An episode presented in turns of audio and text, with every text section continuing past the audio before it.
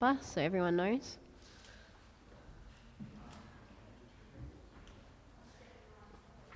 One seven nine two. One seven nine two in the red Bibles.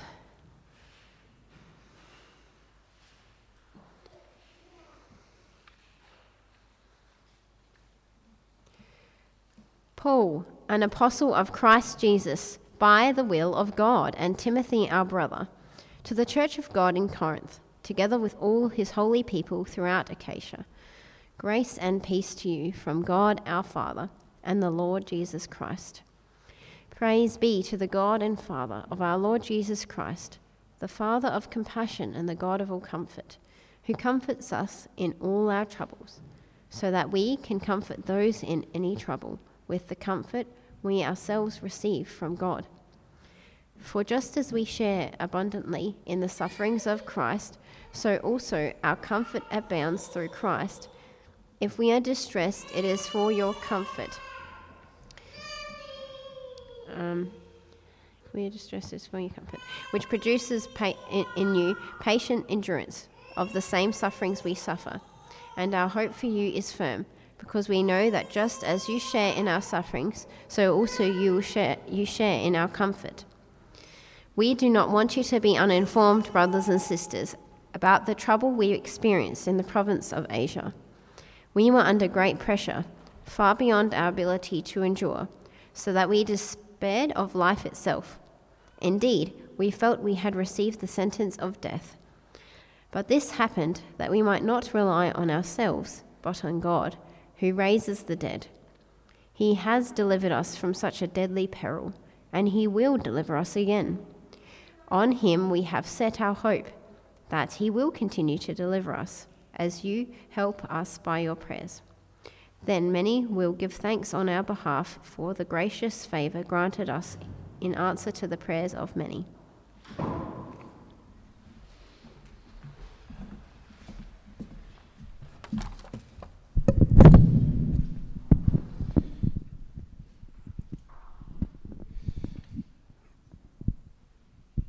Well, good morning, everyone great to see you all here with us this morning. My name is Jack, if we haven't met. Uh, and particularly if you're new or, wel- uh, new or visiting, uh, it's great to have you with us uh, as well. Well, in June 8 of this year, a young woman took to the stage of America's Got Talent. Uh, James, if you could grab her, get that, the next slide up there. Her name was Jane uh, and she went by the stage name of Nightbirde. Uh, black teacher, ripped jeans, she strode confidently onto the stage, and what immediately drew your attention to her was the joy and the smile that came out of her. Here was someone who was confident, joyful, and seemed to have it all together. They asked her what she was singing, and she said she had an original called It's Okay. They laughed about the title for a bit. It's okay, sure, yeah, life's just okay, life's okay, life's good. Let me give you the dialogue from this point on. One of the judge says to her, Who are you here with? Nightbirde says, I'm here by myself. The judge says, Well, well, that's okay, I suppose. What do you do for a living? She says, Well, I haven't been working for quite a few years. I've been dealing with cancer. The judge is taken aback. Oh, I'm sorry. Then Simon Cowell, the famously taciturn judge, says, Can I ask you a question? How are you now? She says, Well, last time I checked, I had some cancer in my lungs, my spine, and my liver. There's silence.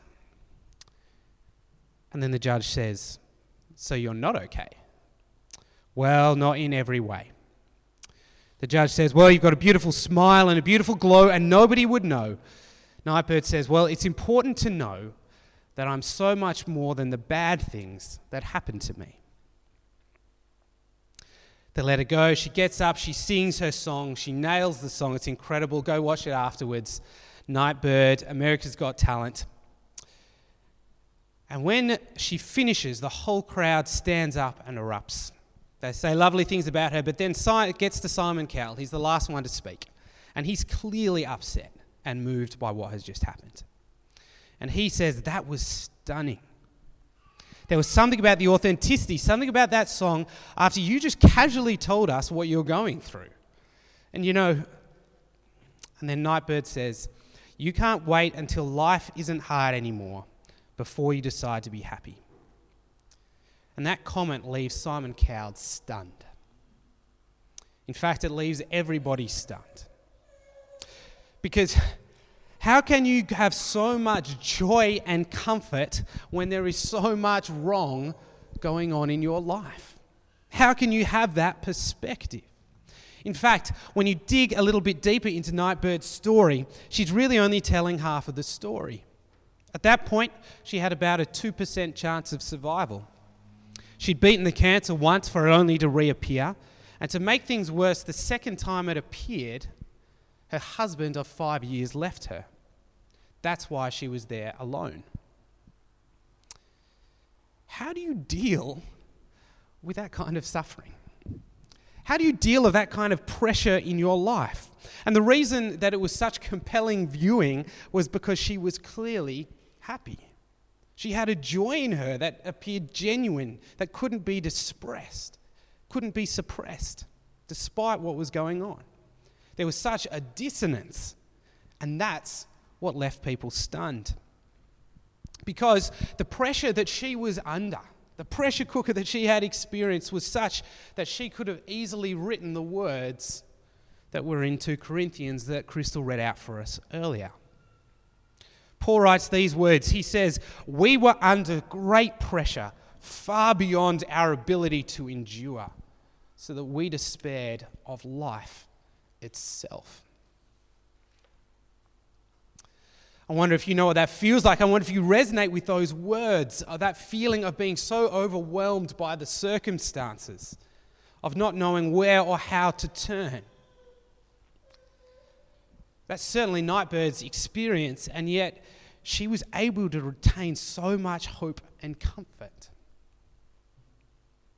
What is the secret that allows someone like Nightbirde to retain that hope in her life? What is the secret that the Apostle Paul has, who could speak of this suffering, of this burden, but at the same time speak of a God of compassion and comfort?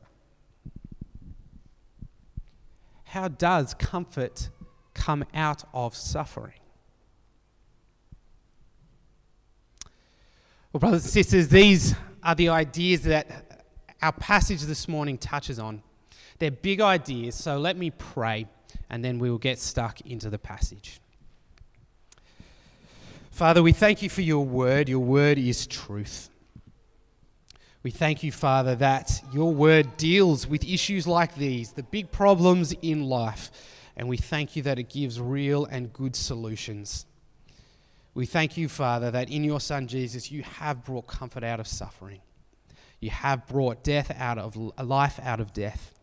You have brought good out of evil. This morning, I pray that you would be speaking to each and every one of us, wherever we're at, whatever burdens we're facing, whatever struggles we're facing, that you would bring comfort and that you would bring compassion to our hearts. And we pray this in your Son's name. Amen. Well, as Henry said, we are beginning a new series in Second Corinthians.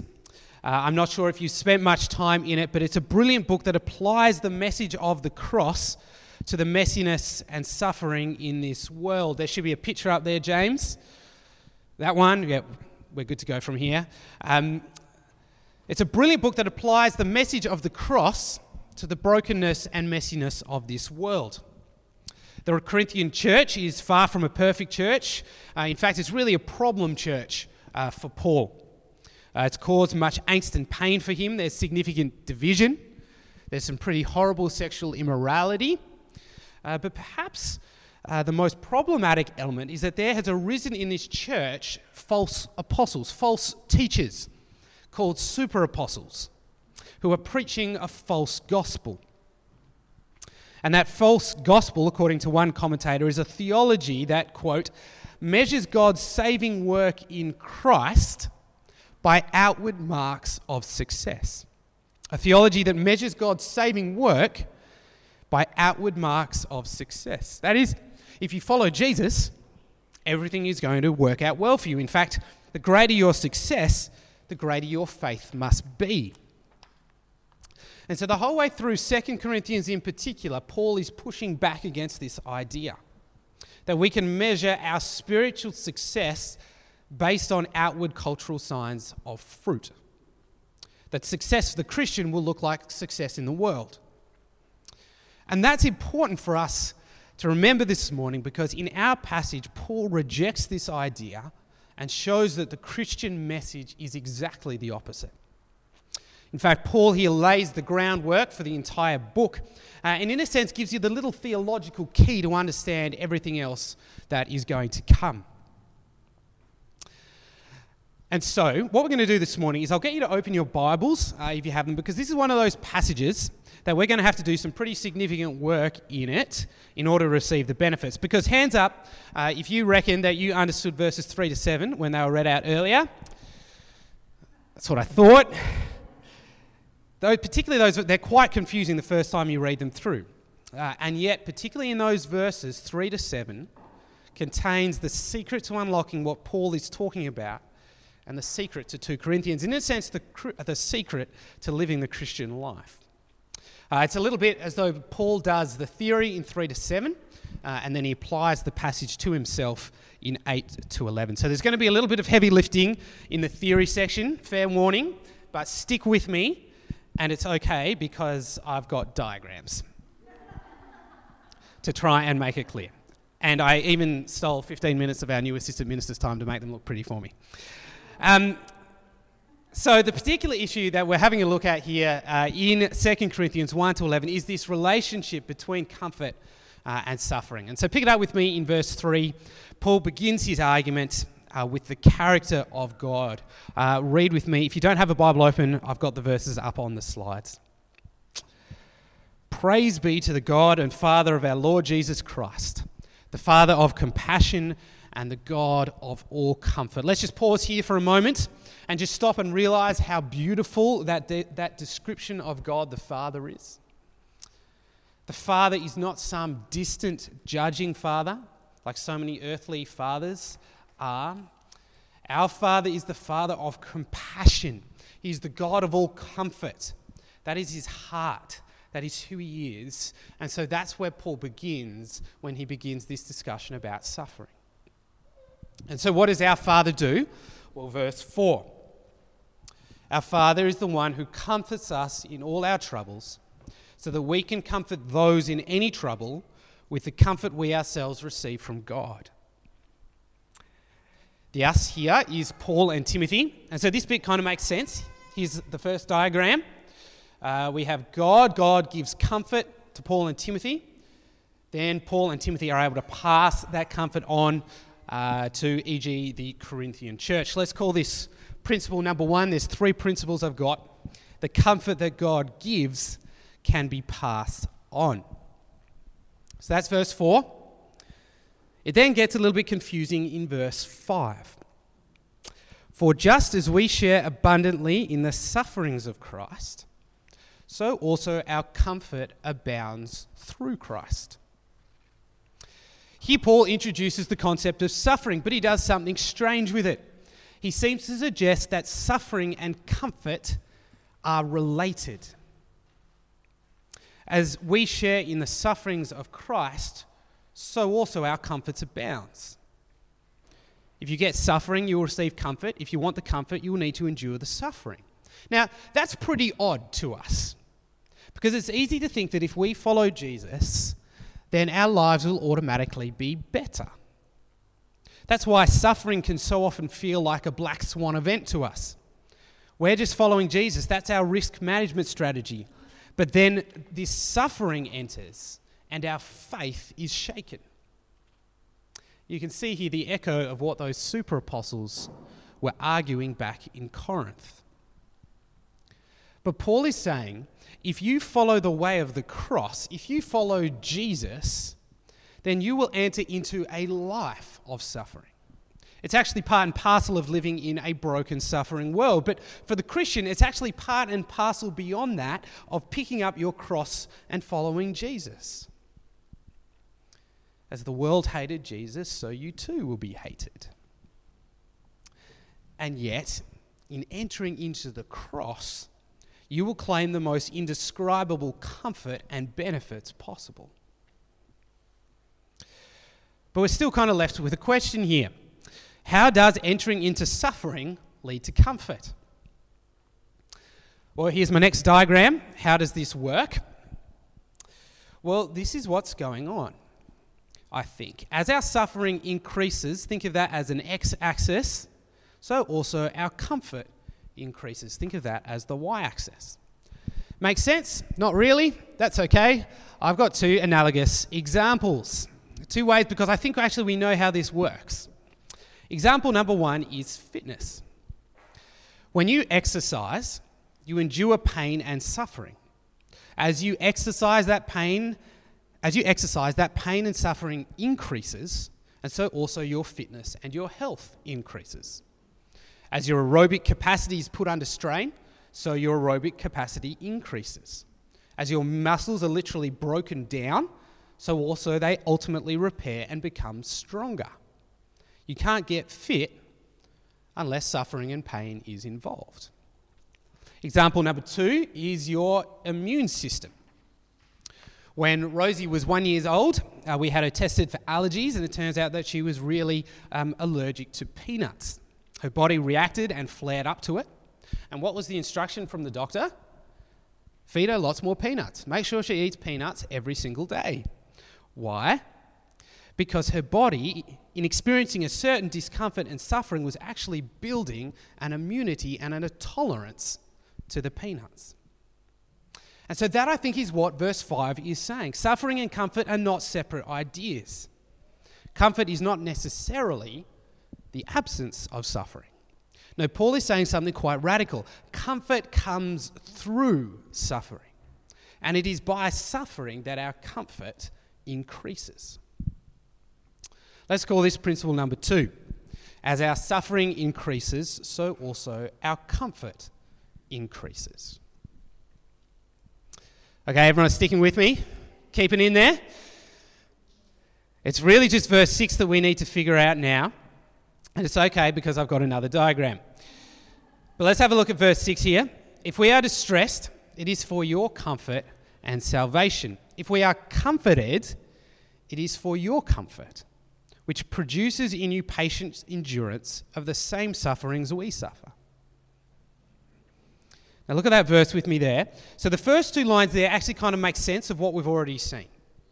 Remember our first two principles the comfort that God gives can be passed on, and number two, as our suffering increases, so also our comfort increases. So, the first two lines, as Paul is distressed, so his comfort increases, and he's able to pass that on to the Corinthians. That kind of makes sense. But then we get to this third line. This comfort creates the endurance in order to be able to suffer. Well, what's happening here? Well, here's the diagram for this one. You can see there, as your comfort increases, so also your capacity to endure suffering increases. Call this principle number three. As your comfort increases, so also your capacity to endure suffering increases. It's really just the reverse of number two. Think about that exercise and immune system examples. As your fitness increases, so also is your capacity for your body to endure pain and exercise. As your immune system becomes larger, so also is your capacity to face threats and attacks on your body. And so it is with com- suffering and comfort. As your comfort in the benefits of the cross increase, so also your capacity to endure suffering increases. Okay, so if your eyes have glazed over, switch back on now for the summary. Verses 3 to 6 give us these three principles. Principle number one the comfort that God gives can be passed on. Number two, as our suffering increases, so our comfort increases.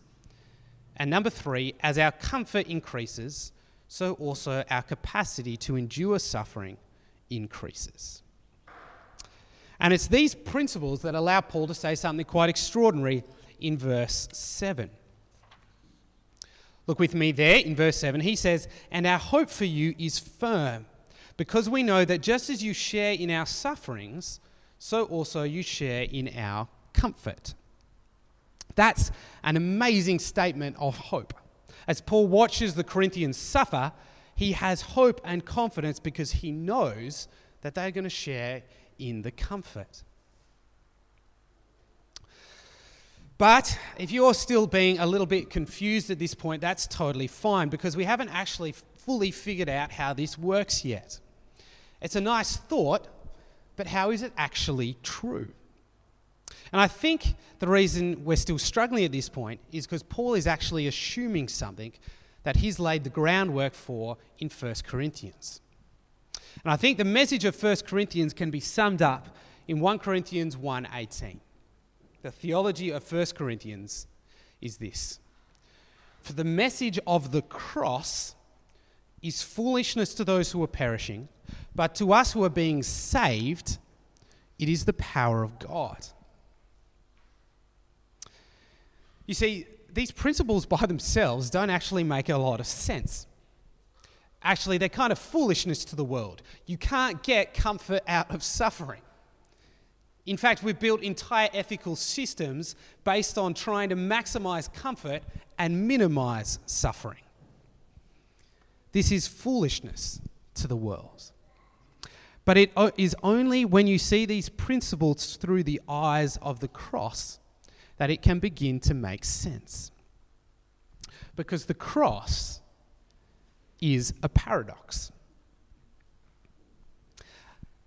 Because at the cross, it was at the moment of ultimate evil, where humanity murdered the innocent Son of God, that the greatest good was achieved the destruction of sin, death, and the devil. It was at the moment of ultimate death, where the Son of God died, that life was won forever when he was raised from the dead. And it was at the moment of ultimate suffering that comfort was gained for us because it was at the cross where the Father of compassion and the God of all comfort gave over his only beloved Son to endure the sufferings of the cross on our behalf, so that we would not have to suffer them.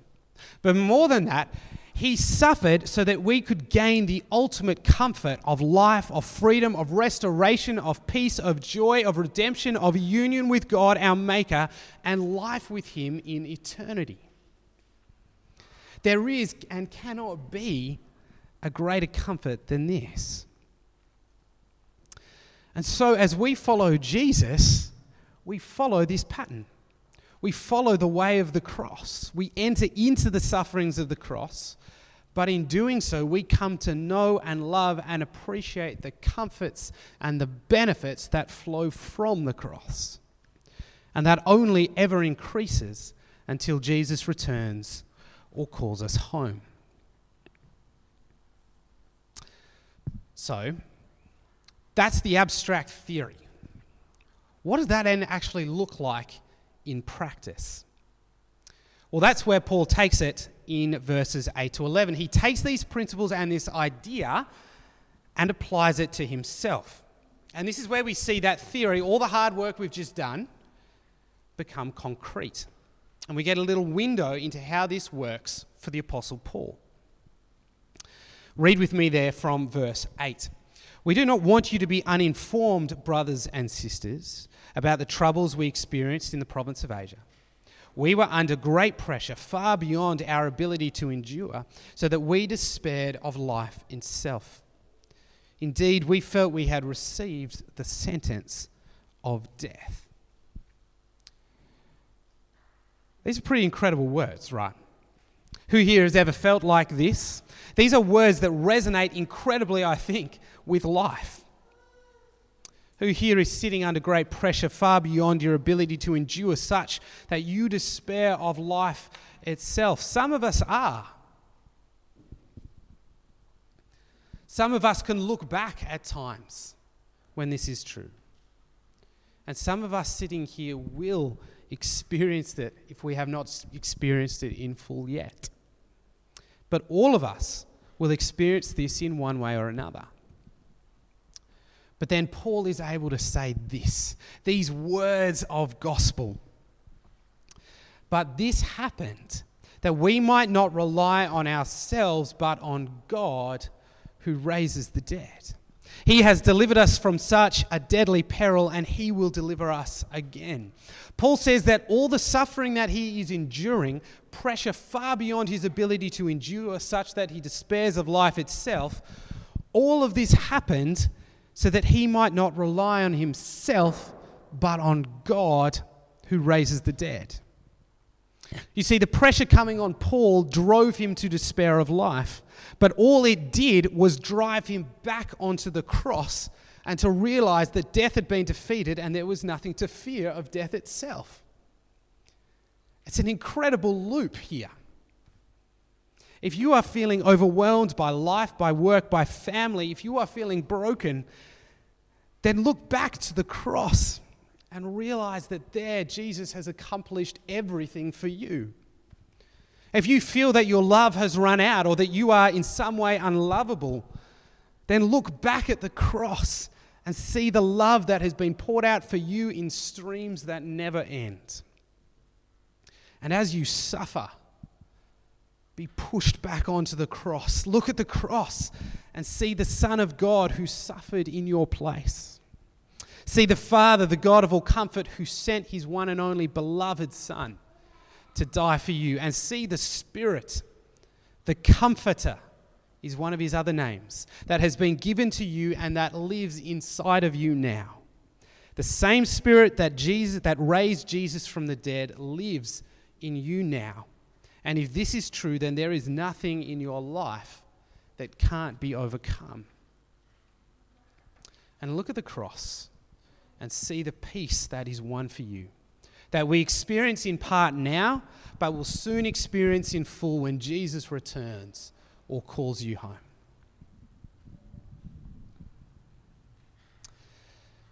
And then, after looking at the cross, we pray. Verse 11 we pray to pass this comfort on. We pray because we have set our hope on Jesus to continue to deliver us. And we give thanks and praise for the gracious favor granted us in answer to the prayers of many. And so, this is how Christians can still have comfort amongst suffering. Because, firstly, it allows us to call evil evil, to understand suffering, to be broken by that suffering.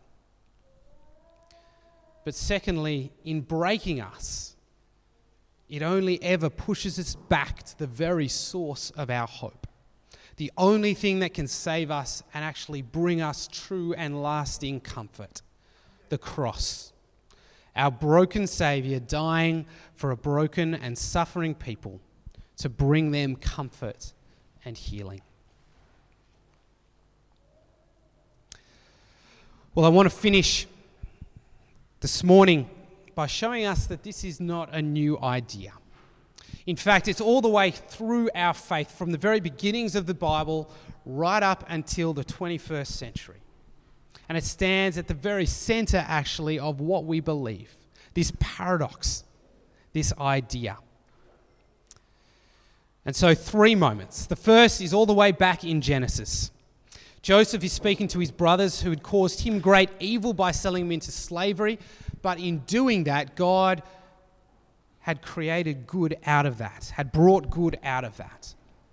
And Joseph reflects theologically on how God had used that evil for good. And his comment here gloriously foreshadows the cross, but also what Paul is talking about in 1 Corinthians 1. As for you, you meant evil against me, but God meant it for good, to bring it about that many people should be kept alive as they are today. That was Genesis. We've seen the cross, we've seen Paul. Now jump forward to the Reformation. And this idea actually sits at the heart of the Protestant Reformation.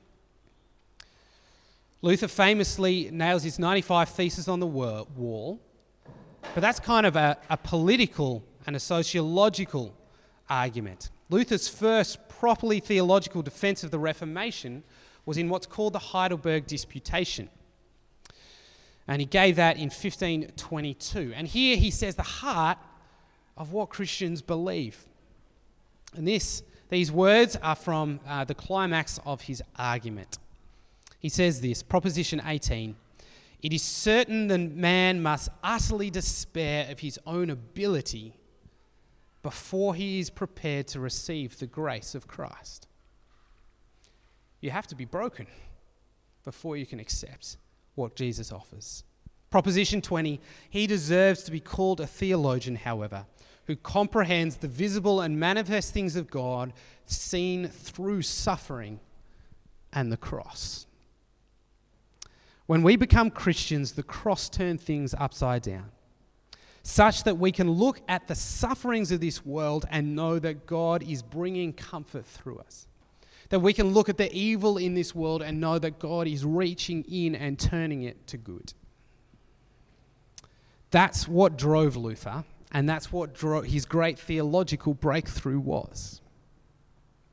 And this idea is still with us today because I said that when you dig a little bit deeper into Nightbirde's story that we started with, what we find is actually a reliance on God. On a blog, she reflects on how suffering and comfort can go together and how this God of comfort stands at the heart of it all. And we're going to finish with these words from Nightbirde. I haven't come as far as I'd like in understanding the things that have happened this year. But here's one thing I do know when it comes to pain, God isn't often in the business of taking it away. Instead, He adds to it. He is more of a giver than a taker. He doesn't take away my darkness, He adds light.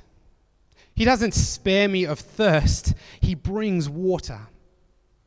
He doesn't cure my loneliness, He comes near. So, why do we believe that when we are in pain, it must mean God is far?